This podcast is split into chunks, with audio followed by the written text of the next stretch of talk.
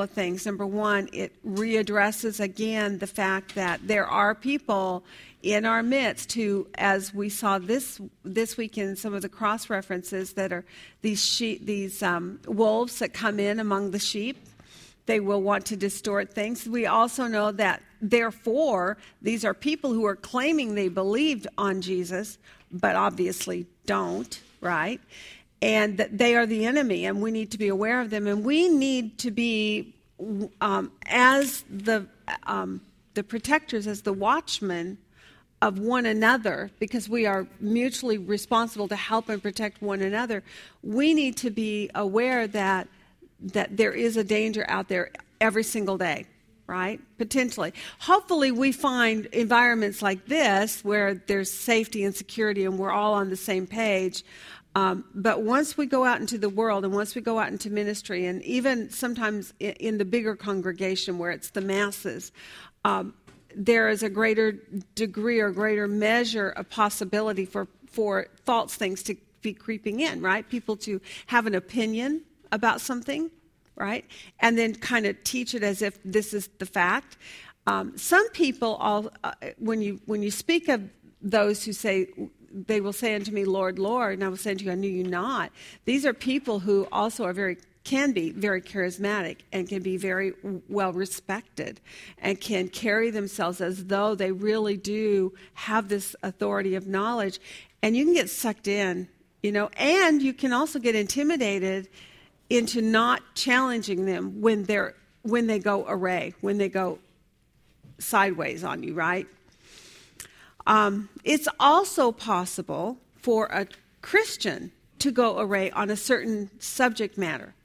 And for that matter, not only are there the wolves, but there's also the sheep among the among the flock who they themselves can get askew on something because they have forgotten to retain the standard of sound doctrine and they've allowed some kind of a teaching or an influence to come on them that sent them in a different angle and all of a sudden they bit off on it. And now they're telling everybody how exciting it is and everybody comes on board right? So today one of the things that i am hopefully we are going to see as we go through looking at Paul and then looking at these qualifications of the elder, we are going to um, help to develop a good doctrine ourselves, again, in the subject of those who are leaders in our churches, number one. So you can you can view this externally. Oh yeah, but that's the elders because I'm never going to be an elder, right? So, but the part of it that makes it personal is these principles of the high standard that we set for the elder should also be the standard that we set for ourselves, right? Even though we may never aspire to be an elder, because maybe as females in particular, but and even for many others, if your if your calling and your gifting is not to do that, you may never become an elder. But but yet still the principles that we're looking at in the life of Paul that he's he's impressing upon these elders at Ephesus are qualities that every one of us should aspire to. Our sermon yesterday, I mean, we are witnessing in our work, in our, our daily lives. That's right. I you know, it, we may not be called to, to go out and do that, but in everything that we do, standing in the grocery line. That's right. Uh, picking up kids, watching kids at the daycare and stuff like that. Awesome. We are, so we have to be sure that our life is where we're. We need to feed ourselves, right? We need to. Um, we need to discipline our lives to have enough knowledge that we ourselves are able to protect the standard of sound doctrine. If we don't know the standard, we can't protect the standard, can we? So other people then can come in and start saying things, and you can get sucked in and carried away by winds of doctrines and various kinds of teachings.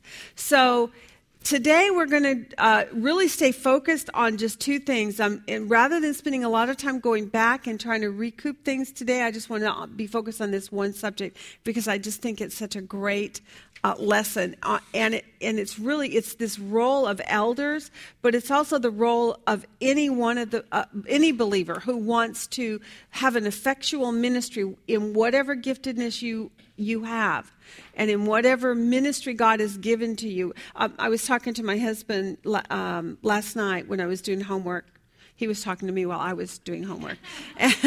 but it was really good because he was talking about some things that have been going on. And he work, he does um, every Sunday morning, he stands at the door and greets. He's really found his niche, and it's really good for him. And he was talking about some one of the uh, gals in the church uh, made an extra special uh, effort to come and gave him this little card and thanked him for his words of encouragement and things that he's done for her over the last several months. And uh, she's about to embark on this new thing in her life. And anyway, and I was he was just talking about this and he was so excited, and I just got so excited for him because I thought, you know, when you find out where you belong in the body of Christ, when you find your area of serving that is both gratifying to you and exhorting to you so that you yourself grow and you feel fulfilled in the fruit that you bear whatever it is. And each one of us will do it in various ways. It, you know it, administration or or acts of service or mercy. There are some people that just drip with mercy right? They come into a room and they can just make you feel so much better with a hug and a kind word some people are exhorters. They get you on fire and you just can't wait to go. I mean whatever your gifting is you got to find a ministry in which you can use it. And you got to find a place in the body of christ to serve god. There are no free passes for any one of us. We aren't supposed to be freeloaders just riding along and letting everybody else take care of us. One of the points that paul is going to bring out here about work right if you take that and you consider that as a member of the body of Christ, although we're not working to make a living for the body of Christ per se. But when you are in the body of Christ, when you find a quote job to do in the church, right? You do that so that what? One, first of all, that God's glorified, and what happens if a lot of people are helping or just one person is doing it all? What's the difference? You share that workload and it lightens it so much. I cannot tell you how much I appreciate all of you who pitch in and help make this classroom function every week with setting up and chairs and tables and coffee and bringing in snacks and all the administration and sending out emails for me because I do it so badly and keeping our prayer list. And you know just and some of you I had a, there was one in particular she's not here this semester but she used to send cards to people all the time. She would always find out who was going through something and she would write little notes and send out cards all the time. There is always huh? I know it's Becky. See you knew even didn't you see there and so, and tell me, it is recognized and it is appreciated. When you find your area of, of, being able to express the giftedness that God has in you, number one, but number two, just simply to love. The scripture says they will know we are Christians by our love. That's right. So I, that's the the exhortation before we get into all this technical stuff. I, I want us to see a real application of what we're looking at here this morning. That this is not just for the elders, but the principles of it apply to each one of us individually. And that the second thing then that's that we're responsible to do is to figure out what our spiritual gifting is and find a place of service in the body of Christ. And that is exactly what Mike Kalani was talking about yesterday. Was it? Yeah, yeah, it was Mike. Okay. I don't know. I was there, but you know, yeah. Don't ever ask me to remember anything. That's not my gift. Okay. I can remember the Bible, though. What is that about? Isn't that the weird? I know, I know it does, but it's just downright scary because I can remember everything almost about this, you know, homework stuff, but I can't remember my own telephone number, you know. It's so sad. Okay. All right, well, let's start by doing some real basics of your fundamentals for your work this week. I want to do what something we haven't done in a long time. Tell me what were the key words that you found in Acts chapter 20 because this is a this is a chapter that it's uh, um, it's all it's like all these farewells, farewells, farewells, right? So it's kind of an interesting one to look for your keywords in. So I want to do that though, because I do think by doing it, you do end up seeing what the emphasis is in here. So, what are some keywords? Absolutely, Holy Spirit.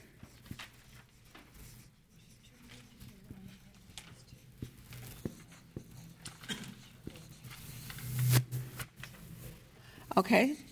What else? Learn. Absolutely. So the the word exhort or exhortation, and then there's a couple of other words that kind of are similar to that. What was another one that's like a synonym to it? Did you see the word admonish in there? It's and by the, when I when you look, did you do a word study on exhortation? Anybody? Did you do any word studies this week, that guys? Anybody besides me? I did one on command. Commend. Okay. So commend would be another good one.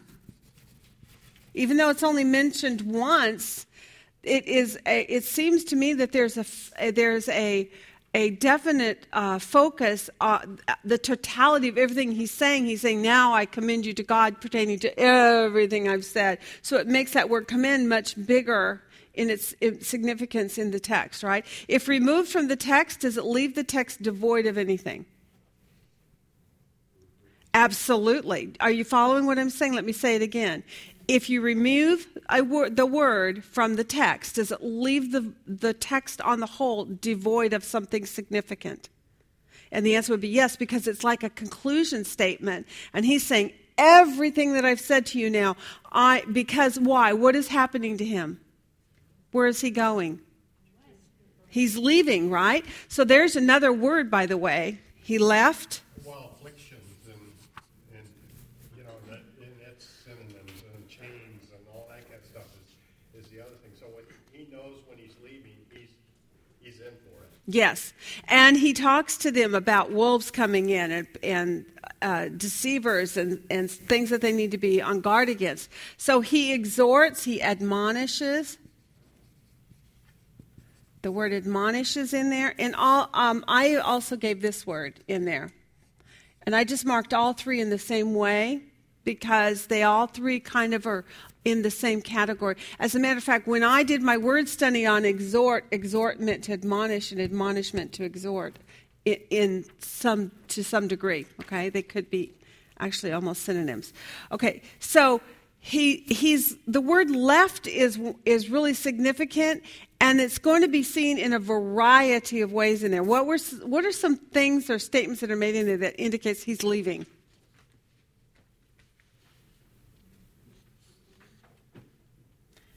It actually says left, to go, departed. You will never see my face again. So all those are statements. Do you see how many there are actually if you look at from that from that perspective? There are so many of them. Um, he took his leave of them. He took his leave. He left to go. Um, I put departure. Uh, even the word sail, sail was in, indicating he's leaving, right? Okay, so this word left and anything that associated with it, how big does that become as far as key words are concerned once you look at it from that perspective? It becomes ma- the major key word in here, right? It's all about the fact that Paul is leaving, right, to go somewhere. Um, and then what you were talking about, all these warning statements, right? Wasn't that what you said just a second ago about warning? Oh, oh, there's a warnings that he is going to suffer afflictions. Oh, and, he- and chains and, Okay, okay. Yeah, okay. Paul's minister, okay. yeah, it's, it's what's going to happen to Paul. All right. And w- what about his warnings? Did you find those to be uh, major key subjects that came in there? So, where he said, be on your guard and or be alert, right? Be alert, yeah. Remembering. Uh, remember. And how was that one used? I didn't mark that that one. Be on the alert, remembering that night and day for a period of three years I did not cease to admonish each of, of one with tears. Okay, so I'm going to put on here remember my ministry. Yeah. So then his ministry becomes also major in here, does it not? Did we actually, by the time we did day four's homework, because Kay took us into looking at that specifically, right? Um, did we not then come to see how significant all of those um, points were that he was bringing up about his personal ministry? Why do you think Paul was doing that? What was his reason for, I did this and I did that? And was that because he's such a big braggart? That's right. He, he it, total humility, but what he was doing was demonstrating to them through his own ministry what he was hoping for to see in them as well, to be birthed in their hearts, that they would remember the things that he had done and how he had admonished them for how long? Three years, right? So, um, all right, so, and then any other keywords that you want to pull out that maybe are less important, but, but are still good keywords to have marked? Did you mark anything else? Pardon? Oh, yeah, time references, yeah. That's another subject, but all your time references. And those time references show us a progression of time and events happening. And he, did, he was here, and then he was here, and then he was here, which results in us being able to do what with a map? Chart his course, right? Yeah. That was helpful to do that. Yes. Because at first, when I was reading, like the first part of it is very heavy, and he went here and he went here, and then he skipped this place. Mm-hmm. But then when you actually write it on a draw it on a map, it's like, oh, well, that makes sense. Oh, that makes sense. And, uh, and what I thought was interesting, at one point he did a detour, didn't he? Yeah, he like He started to go one way, and then I- I'm wondering about that. What do you think might have happened there?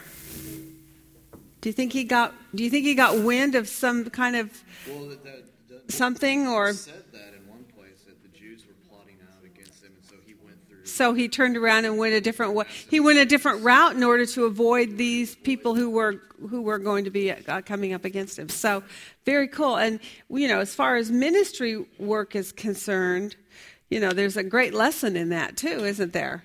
I mean, it, first of all, it's practical. I mean, it's like common sense. Duh.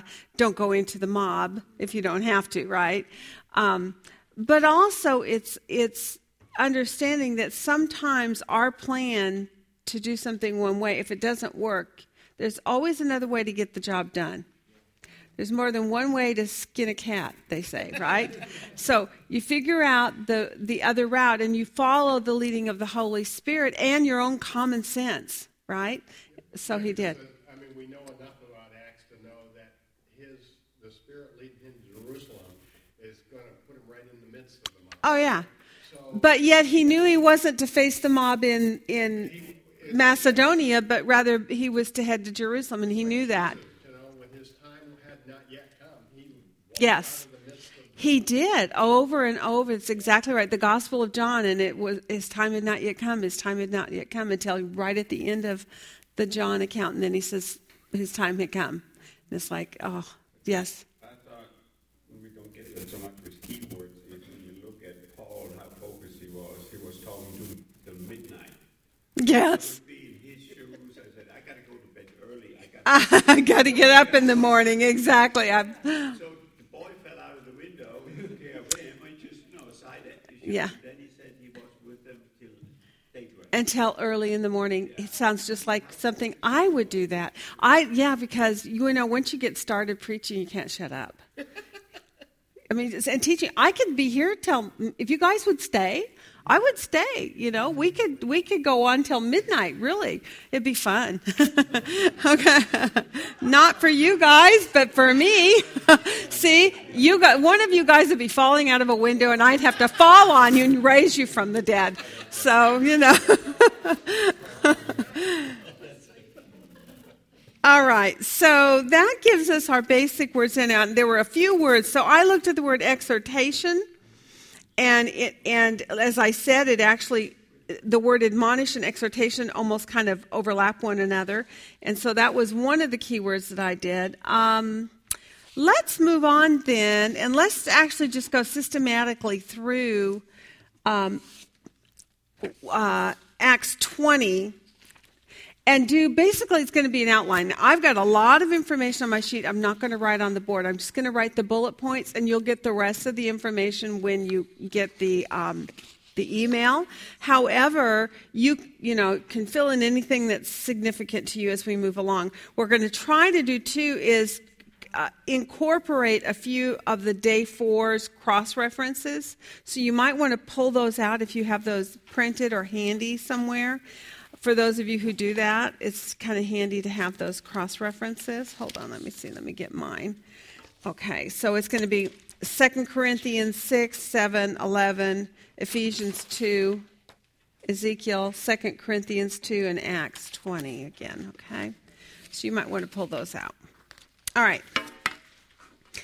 Let's start at the beginning. So what we are going to break this down into uh, again paragraph divisions. So we're going to go 1 through 6 as our first paragraph. What do we see going on in 1 through 6? And this becomes repetitive almost, honestly, except that there's a lot of good details in it once you get beyond the titling of it. But uh, what do you see happening in the first six verses with Paul?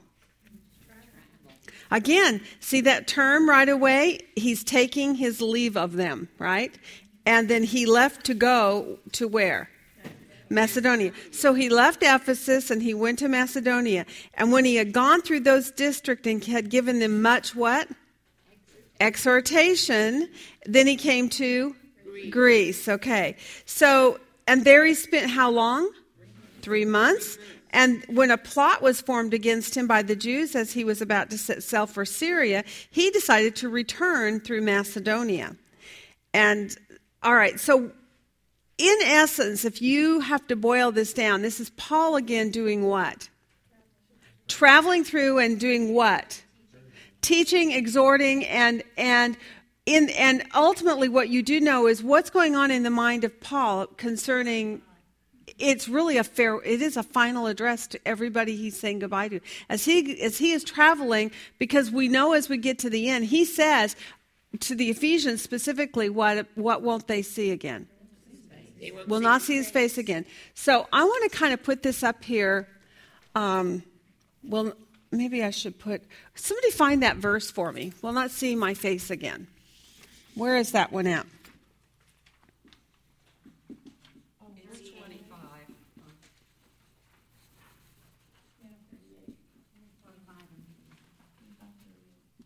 Okay, so. Tw-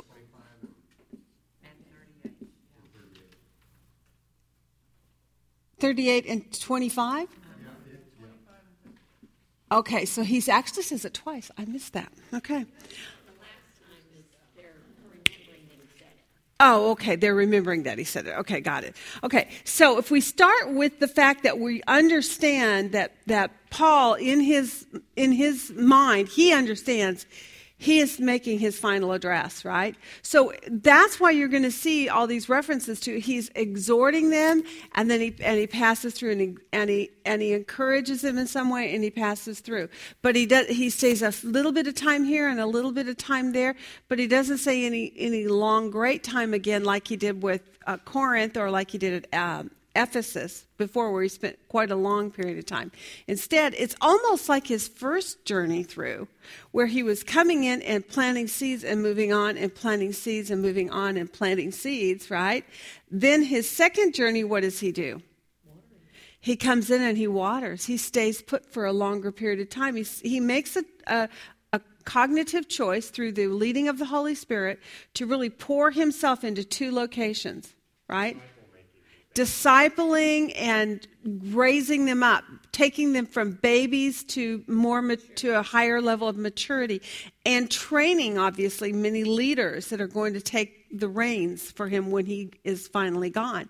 And at the time he's doing that disciple making and he's spending a year and a half in one place and 3 years in another, he may not at that point realize that he's going to eventually not be coming back. He he may not know that part of his life yet but he's doing phase two.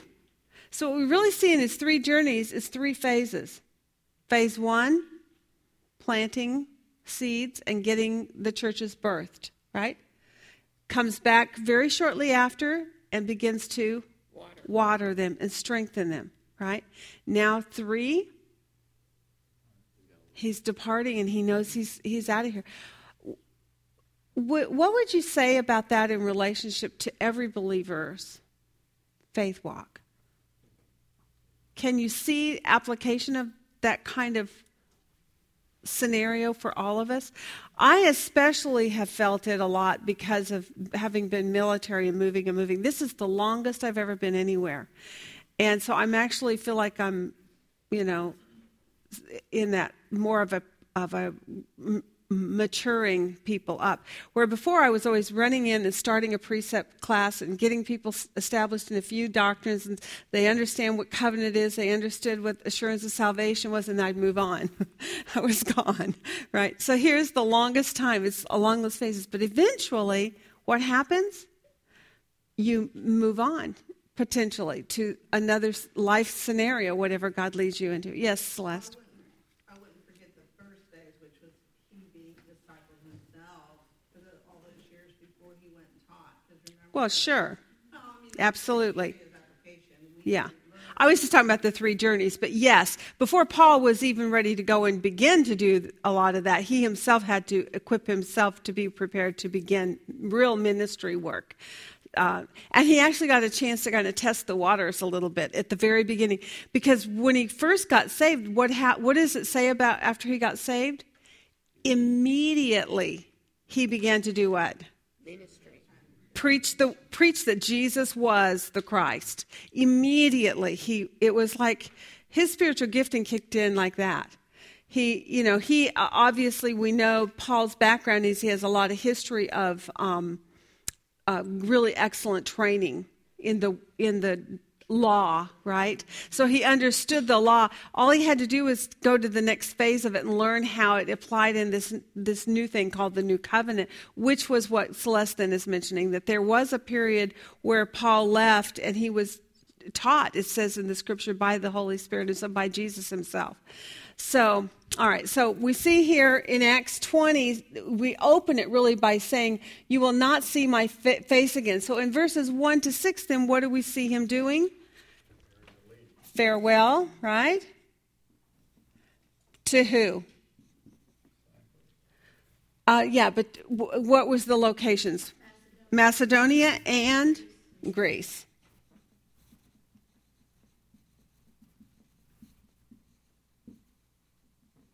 Okay, so he's saying farewell to Macedonia and Greece, and then we go into chat to 7 uh, through 12. Here's the one that you mentioned, Heinz. That was really interesting. He again, he, he's been here for a short period of time. Where is he? At Troas, right? And this is in Turkey. And what happens there?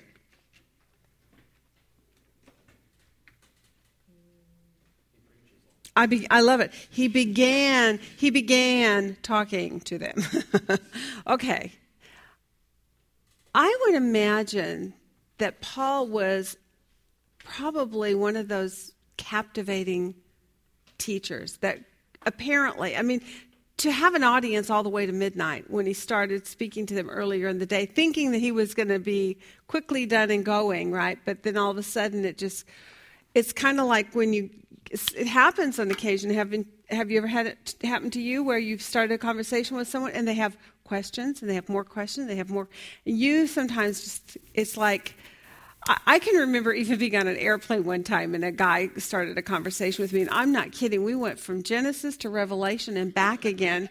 Oh, and we hit all kinds of subjects, and it, it became very intense at, at a certain point. But the it was a long flight. I was coming from overseas, and and this long flight, and he wouldn't let me go. I mean, and no matter what, and he was sitting behind me, so he was talking through the crack. I was no, he was sitting next to me. The woman behind me, she was sitting with her ear like this at the crack of the seat, trying to. I noticed her. Uh, you know, at some point, I was doing turned, and I thought, what is that hair sticking through the through the? But she had her ear right up to the crack in the seat, was listening to every word. So you know, it happens to all of us on occasion where you begin a conversation, you think you're going to be done quickly, and pretty soon minutes go into hours, you know.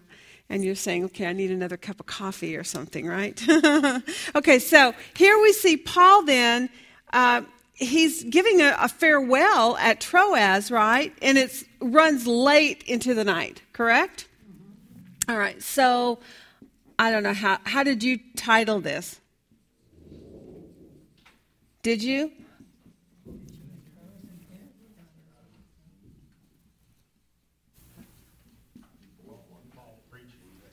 Yeah, yeah, it's, it's right.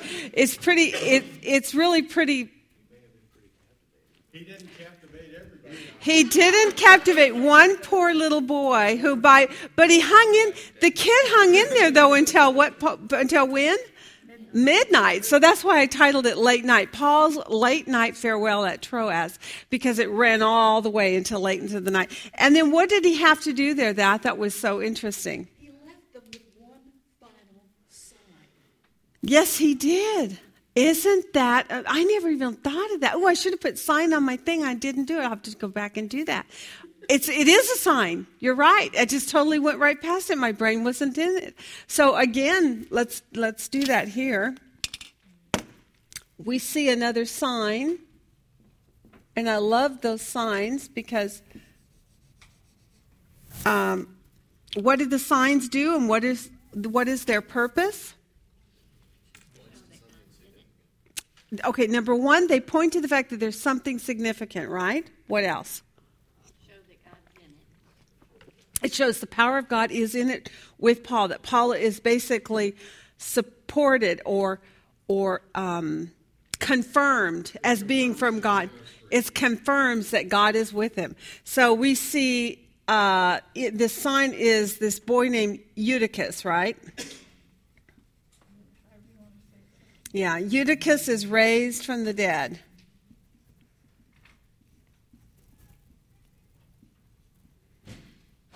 Okay, so you might want to put that as an additional part of your title. It, it makes for a lot, but it still is. I do think you're right. It is. It is insightful, and it is really interesting that Diane, he's on his way out and when he makes this one stop, stop at Troas, he, ha- he, for whatever reason, has an extended period. It seems to me like he needed to do a lot more teaching than he had planned on. That these were people that needed more instruction about some real basic doctrinal points. And so he was make, wanting to make sure that they had the meat of the gospel before he left. He didn't want to leave them unequipped for the most essentials that are necessary. So, what do you think was in his sermon?